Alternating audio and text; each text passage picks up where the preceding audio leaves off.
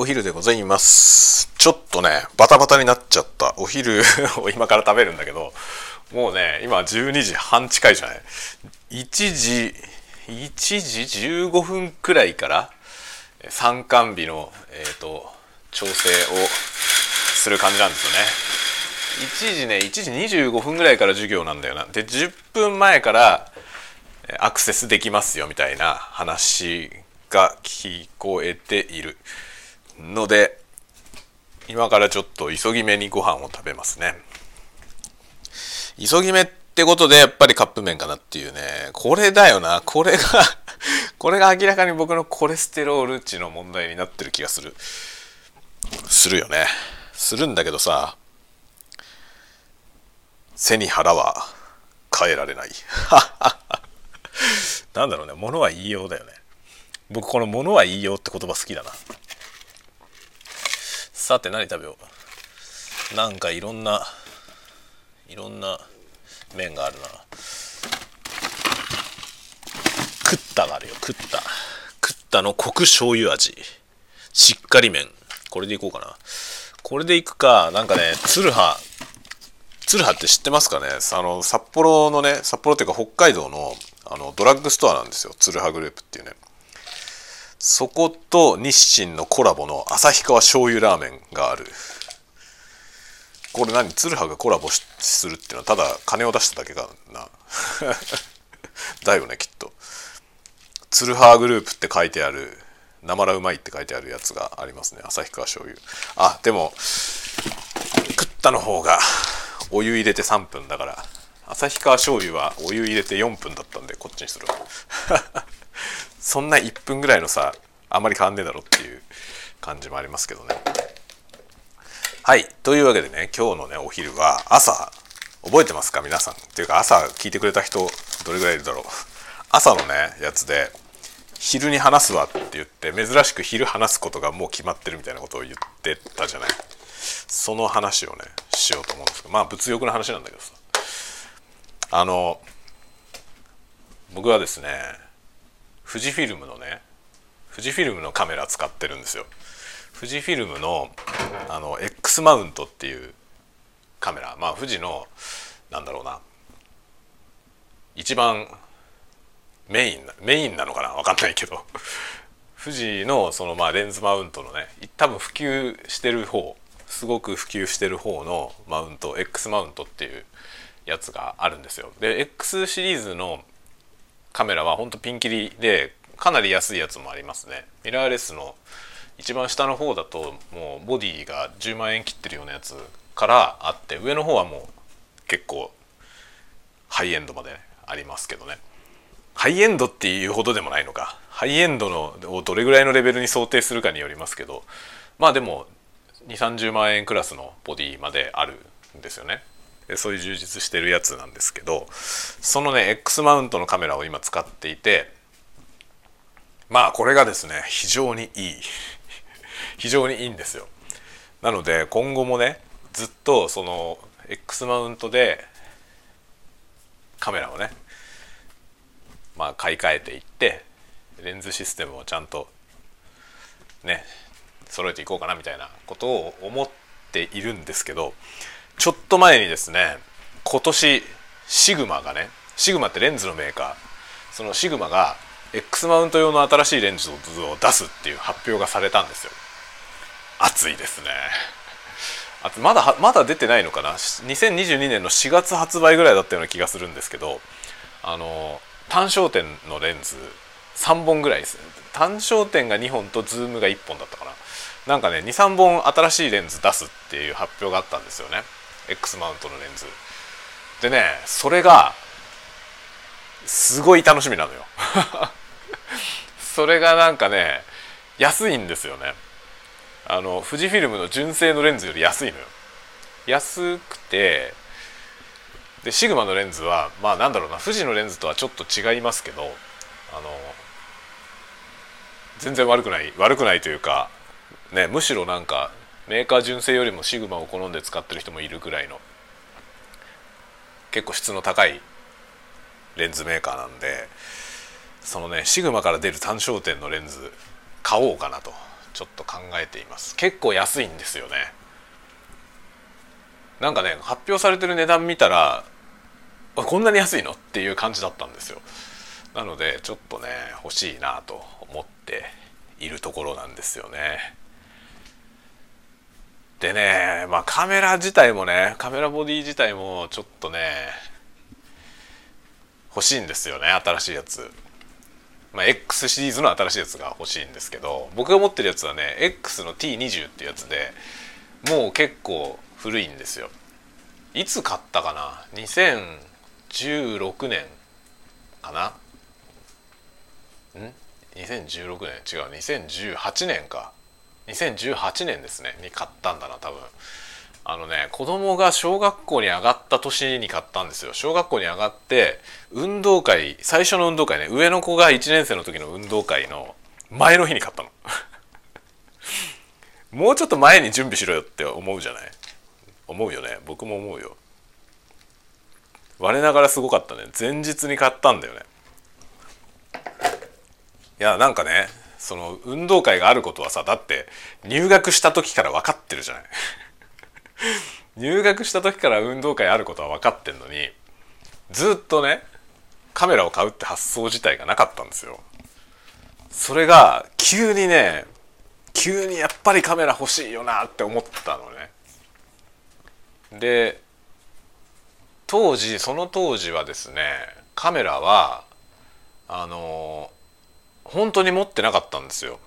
まあ、一眼レフはねあのすごい古いやつが家にあるんだけどあのデジタルの古いやつ。でデジタルのさカメラって古いやつも全然使い物にならないんですよね。解像度とか低すぎて。とかあの記録媒体がね今今時みんな SD カードですけどなんかコンパクトフラッシュだったりとかしてすごい使いにくいわけですよ。で昔のさそうフィルムのカメラだとねその構造自体がちゃんと動いてればね古いカメラでも全然使えるじゃない？オールドクラシックカメラみたいなやつでもね十分ちゃんと写真が撮れるんですけどデジタルはそこがダメですよね。ちょっと古くなるともうね時代遅れなものになってしまう。で画像処理のエンジンとかも全然違ってきちゃうんでデジタルカメラはもう何しろ新しい方がいいですね。でねその時、まあ、2018年だよね。多分入学した年ですね上の子が。その年のねまあ買おうかっつって そのもう直前にねやっぱりカメラ買おうかっていう話を家でしてそれでよし買うぞって言って前日にねヨドバシカメラにもう前日だからさ配送とかやってたら間に合わないんでそのね前日にもうヨドバシカメラにね買いに行ったんですよ。でしかもあの会社でお昼休みに注文してその店頭に取りに行くっていう注文ができるんですよねヨドバシカメラって。でヨドバシカメラのそのヨドバシ .com でね購入手続きをしてで店頭に受け取りに行きますっていうやつをやってで取りに行ったんですよ。前日の夜に。前日のだから夜9時ぐらいに買って すごいよね。もうアホアホもいいとこですよね。それでその日の夜のうちにねバッテリーを充電してみたいな。買ったばっかりだからね。バッテリーなんて充電されてないじゃない。だからほぼ何も触ったことがない状態のままいきなりぶっつけ本番。っていう撮り方をしましたね。でもちゃんと撮れました。すごいですね最近のカメラは。でその時からずっとこのね XT20 っていうカメラを愛用してるんですよ。なんですがカメラ自体はね何何の問題もなくて今も YouTube 撮るのに使ってたりしますけどあのね富士フィルムのねカメラ僕富士フィルムのカメラ好きなのはあのフィルムシミュレーションっていうのがついてるんですよ。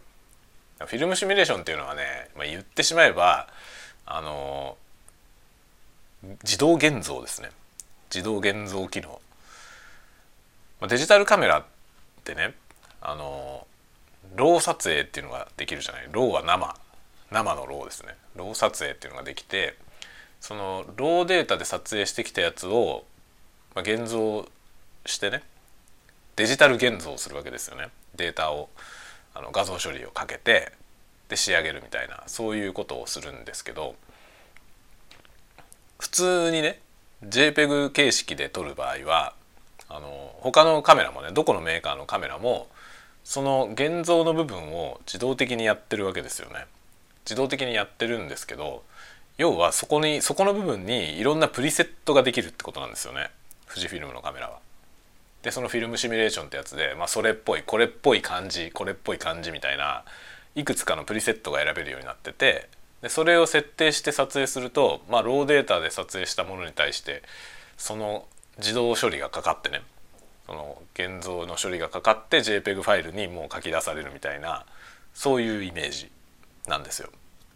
それが好きでねそれがすごく良くてそれを愛用してるんですよね。まあ、ローデータで撮って現像とかっていうのもね、まあ、その方ができることは多いんですけどいちいち1枚ずつそんなことやってられないっていうかさ もう時間的な問題でねもっとなんかそれよりももうねパカパカ撮ってね写真はもう撮って楽しむっていうものにしたいでも仕上がりはもちろんねいい方がいいでしょってことでそのプリセットが優秀な富士のカメラがいいなって思っているんですよね。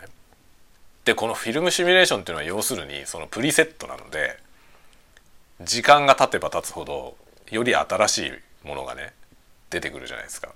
だから古いカメラよりも新しいカメラにはよりいろんなプリセットがあるんですよ。僕のカメラにはないやつが今売ってるやつには入っててもちろんそのね新しいやつの方がだんだん良くなってるわけですよね。だもちろんそれ以外の部分も良くなってますよ。あの画質のねその撮れる解像度が大きくなったりとかあのなんだろうあの読み書きがね高速化されたりとかその対応してる SD カードの容量が大きくなったりとか、まあ、そういうハードウェア的な部分ソフトウェア的な部分総合的に全部良くなるでしょ？だからねデジタルカメラは買って終わりじゃないんだよな。買ってもなんだろう寿命が短いですよね。寿命って壊れるって意味じゃなくて壊れないんだけど使えなくなるというかより新しいものがもっといいものが出てきちゃうから。そこがねアナログのカメラと違うなと思いますね。アナログのねなんか昔のカメラとかだったらさ例えば僕が持ってたあのミノルタのね XE ってカメラ持ったんですけど XE ってすっごい古いカメラであの全部マニュアルなんですよ。オートフォーカスもついてないし自動絞りとかもないんですよね。要するに露出も全部手動の フルマニュアルのカメラあったんですけどフルマニュアルであるがゆえにね電池を使うような要素が一切ないんですよね。完全なもうフルアナログカメラなんで。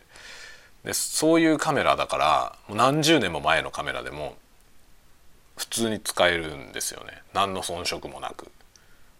レンズとかねレンズはその現代のものもつけられるしむしろなんかレンズってその新しい方がいいとは限らない。ですよね。そういうなんかねこだわりのレンズ買ってきてそれにつけてとかねやるとものすごい古いカメラも現役で使えるんだけどでもデジタルカメラってそういうことないなって思いますね。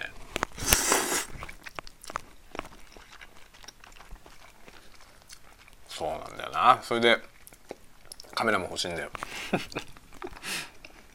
今僕が使ってるカメラのね何が気に入らないってねあのまあフィルムシミュレーションに今のやつの方がもっといいのがあるっていうのは一つなんだけどそれは気に入らない要素じゃなくて、まあ、買い替えたくなる理由の一つでね一個ね困ってる点が一つだけあってそれはねあの動画の撮影時間が短いってことなんですよね。動画がねフル HD サイズで1ファイル15分しか撮れないんですよ。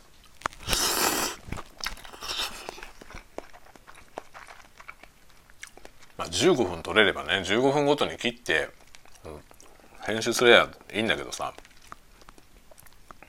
でも15分っていうのがねちょっと微妙に足りないのよね。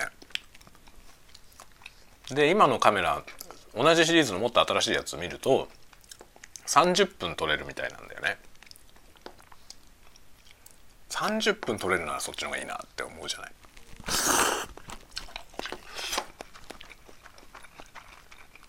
ただね前あのツイッターにも書いたんですけど富士フィルムのカメラってねその X シリーズのカメラの AC アダプターがねなぜかメーカーで欠品してんですよね。作ってないみたいなのよ。作ってよっていう 感じだよね。動画撮る時にさ AC 電源で撮りたいわけですよね。そのバッテリーを途中で交換するのほんとめんどくさいのよ。何しろね三脚につけたままバッテリー交換できないんですよ。雲台から外さないと。それも不便なんだよね。だから電源につないで使いたいんですけどその電源アダプターがね売ってないのよ。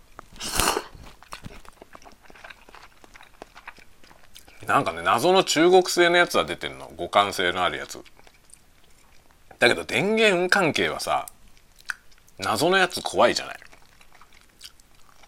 中国製の製品のねその電源周りってあの日本国内のねその法律を守ってないやつが結構あってこれ日本の国内で売っちゃいけないやつじゃないっていうのがあるのよね。でそれがさアマゾンだと買えちゃうんですよそういうものが。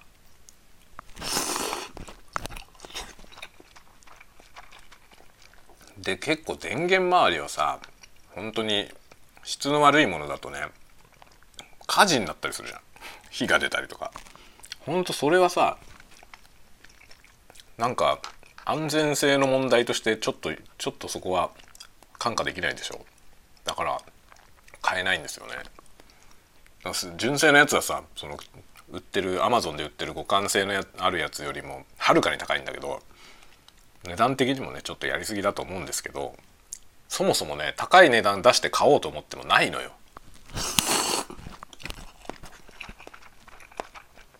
メーカーで欠品してるっていうね。でも現行モデルのカタログに載ってるんですよ。現行モデルのカタログに載ってんのに生産されてないっておかしいよね。富士フィルムさんは直ちにあれを生産してほしい。買えない状態がずっと続いてんですよね。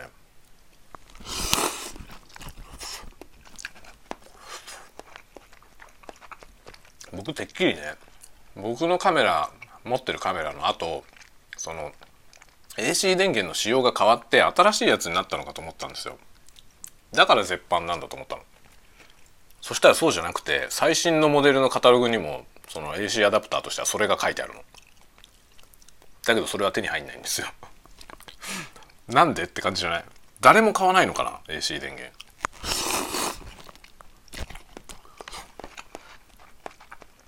多分だってメーカーが作んないってことはニーズがないってことだと思うんだよね。でもないの？ニーズもうそこすごい疑問なのよねそれが。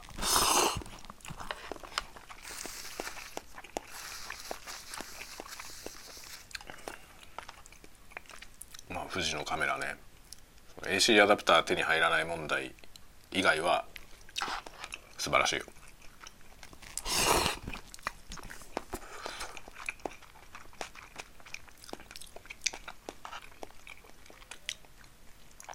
まあ YouTube で動画撮るカメラとしてね何がいいのかっていう話ってさ結構そのそれ系の YouTuber の人たちが動画上げてるけどね。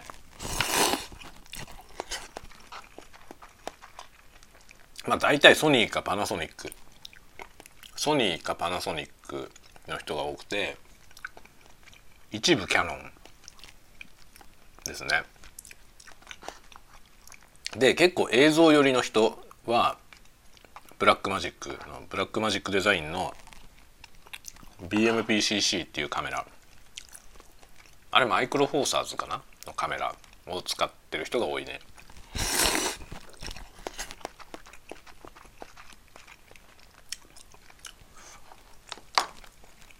でも富士フィルムのカメラで動画を撮影するっていうのは多分あんまり主流ではないと思う。まあ、僕は別にそそれが何ていうのかなそこにこだわってやってるわけじゃなくてたまたま富士フィルムのカメラを持ってるからそれを使って撮影してるだけなんだけどこのね動画の撮影時間の制限だけはちょっとハードルだよね。でブラックマジックのカメラだったりするとさあの電源につないでずっと置きっぱなしでね撮影できるからあの配信とかにも使えるんですよね。そこはね絶対いいんだよねだから配信にも使える収録にも使えるっていうカメラでいこうと思ったら BMPCC は最高だと思う最高の選択だと思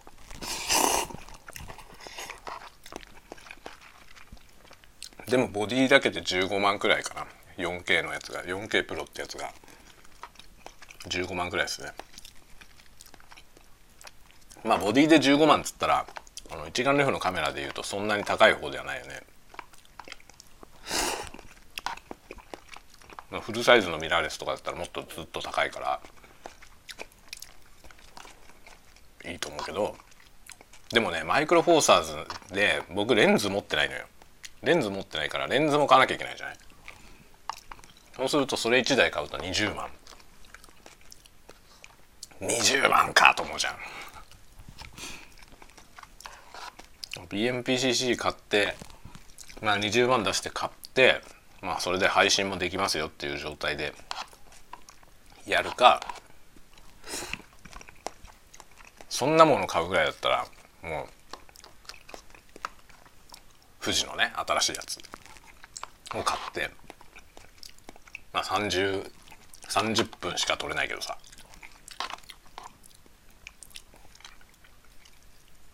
っていう状態でやるかね。迷いどころだよね、まあ、富士の X 僕が持ってる XT20 はあの APS-C のサイズなんですよね CCD が。APS-C サイズはマイクロフォーサーズよりは大きいんですよ。もちろんフルサイズよりは小さいけどね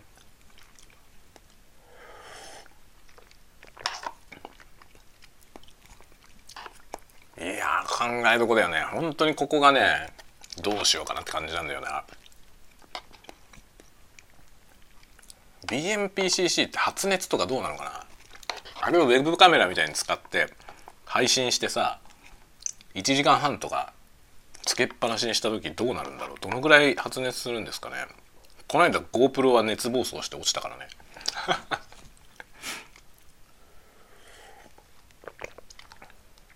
そういういろいろがねまあ今はいい時代ですよね。そういう情報もさ YouTube で漁ってるとレビューしてる人がいるからで実際にそのカメラで撮った映像とか見れるしね。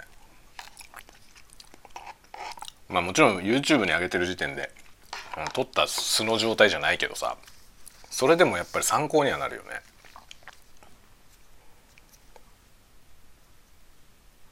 というようなねことをいろいろ考えてるわけですよ。楽しいよね。このさあのなんていうの？何を買おうかどれを買おうかなみたいなことを考えるのが楽しいよね。買う瞬間までがすごい楽しい。買った後はねなんかただ現実だよね。急に夢のない話になるけどさ。これ物欲沼の人あるあるだと思うんだけど買うのが楽しいよね。買うところまでがものすごい楽しいんだけどさ買っちゃった後はなんかもちろんそれを使ってね道具を道具として使うしさあのその買ったことによっていろんなものを享受できるじゃない？そこに喜びはあるんだけどさ買うまでのなんか楽しさよりはなんか薄まったものなような気がするんだよね。買って届くまでのワクワク感はもうすごいんだけどさ。何買おうか考えてる時が一番楽しい。まあね今そのカメラの話をね今日しましたけど僕の中ではねカメラは買うもののリストとしてはすごい優先度は下の方なんですよ。その前にレコーダーとか配信で使うマイクみたいなことをね今考え中なんですよね。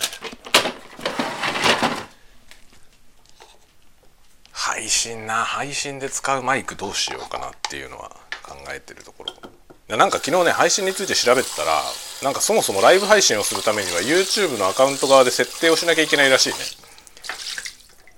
なんか何も設定しなくてももう YouTube でねその動画配信を始めてる人だったらあの動画をアップするとこにライブ配信やるってボタンがあるからさそれを押せばできるのかと思ってたけどそうではないらしい。なんかそのライブ配信を有効にするしてからなんかやるんだってみたいなこと書いてあった。まだねやってません。だから なんか今月中にライブ配信やってみるとか言ってるけどできるかまだ分かんないわ。その設定をする配信の機材のね機材とかソフトウェアのセッティングを学ぶみたいなこともいろいろやんなきゃいけないんで。あとは何だろうあの配信始まる前のさところでなんかこう画面に出しとく絵みたいなやつ？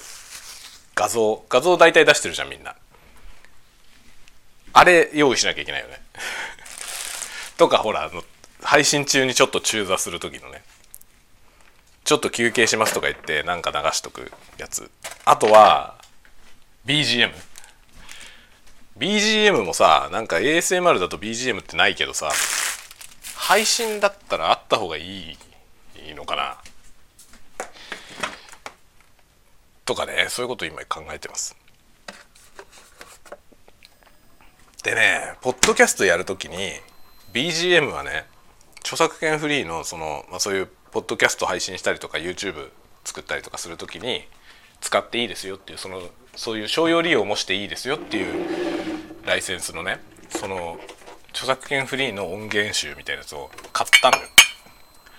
でそれを使ってポッドキャストの BGM 作ってるので10曲分くらいかな。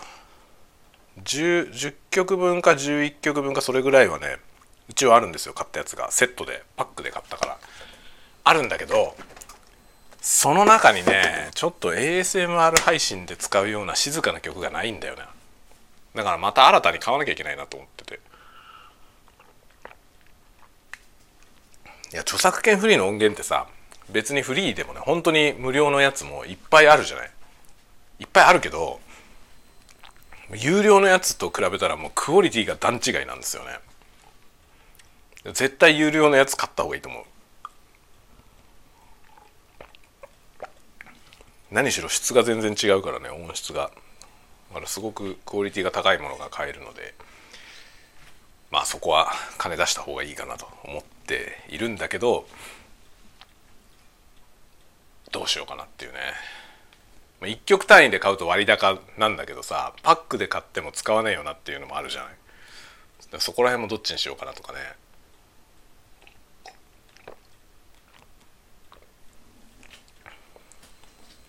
自分で作るっていう手もあるんだけどさ。それは時間かかるしだそういうのサクッと作れればね最高なんだけどね。ちょっとしたなんかさ BGM ぐらいね作れる人はパラパラパラっと作れるじゃない即興で。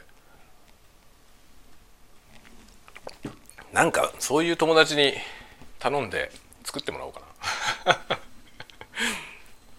な。ね3分ぐらいでループする曲。即興でいいから弾いてっつってピアノ弾いてもらってさ。録音しててもらうっていう。やってくんねえかな誰か。3,000円ぐらいで。そうやって作ってもらう手はあるよな。自分がそういうことできればいいんだけどね。そこまでは弾けないんだよな僕。というような BGM 問題もありますね。いやほんとねやるべきことが多いね。なかなか大変でありますよ。もう日々そればっかり考えてるわほんと何買おうかなっていう機材の何を買おうかな問題と、えー、配信どうやってやろうかな問題。そういうの考えるのは楽しいやね。